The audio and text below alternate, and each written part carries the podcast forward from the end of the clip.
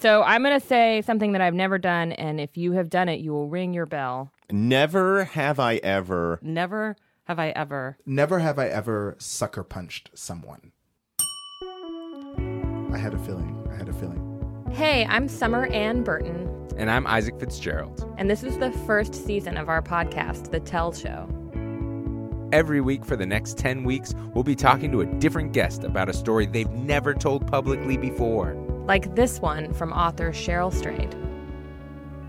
I'm looking at this police scanner at 15 minutes on the job, and I hear this urgent voice come over the scanner.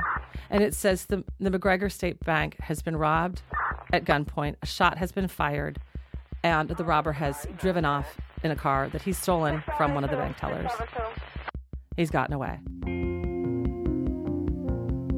We'll talk about what we love, What scares us? what embarrasses us. She reinvented herself every year. So we always lived a very rich life.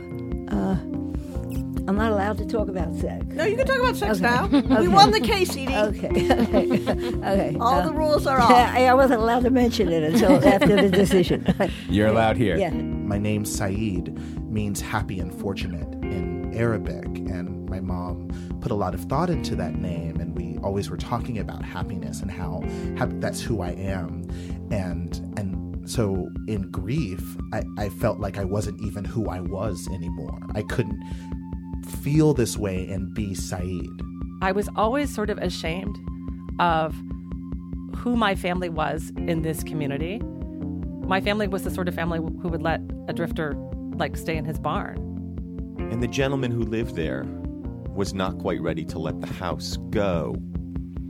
Um, I know this because one morning we woke up and looked out the window and he was mowing our lawn.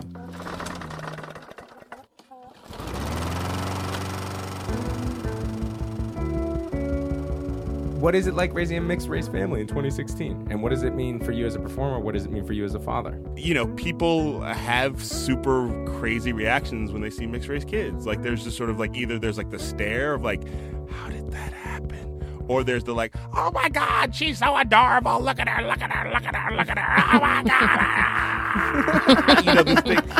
As I say in my act, it's like the first time you saw an iPad. Oh my God! it's from the future. I didn't know I wanted one until I saw one. Um, okay, our last question is um, what's wrong with you? Oh God. uh, 85 years of aging is a fair time. So there's no justice in my continuing to age. I would like to continue to live, but I would like very much to stop aging. okay. okay. That's one of the things I absolutely love about being a woman and having such a, a discrete mm-hmm. sexual organ. I could do it right now while we're doing this show. I could sort of just take care of myself. What? And as every woman on the planet can. That's true. It's really pretty amazing. I mean, I will have sex in a body of water if that body of water is like a, a pool of lube.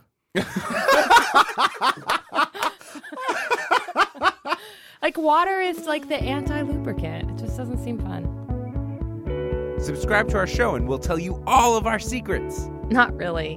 We don't have any secrets. To have a secret, you have to actually feel like there's something about you that you shouldn't be telling other people. We'll be back next Thursday with our first episode.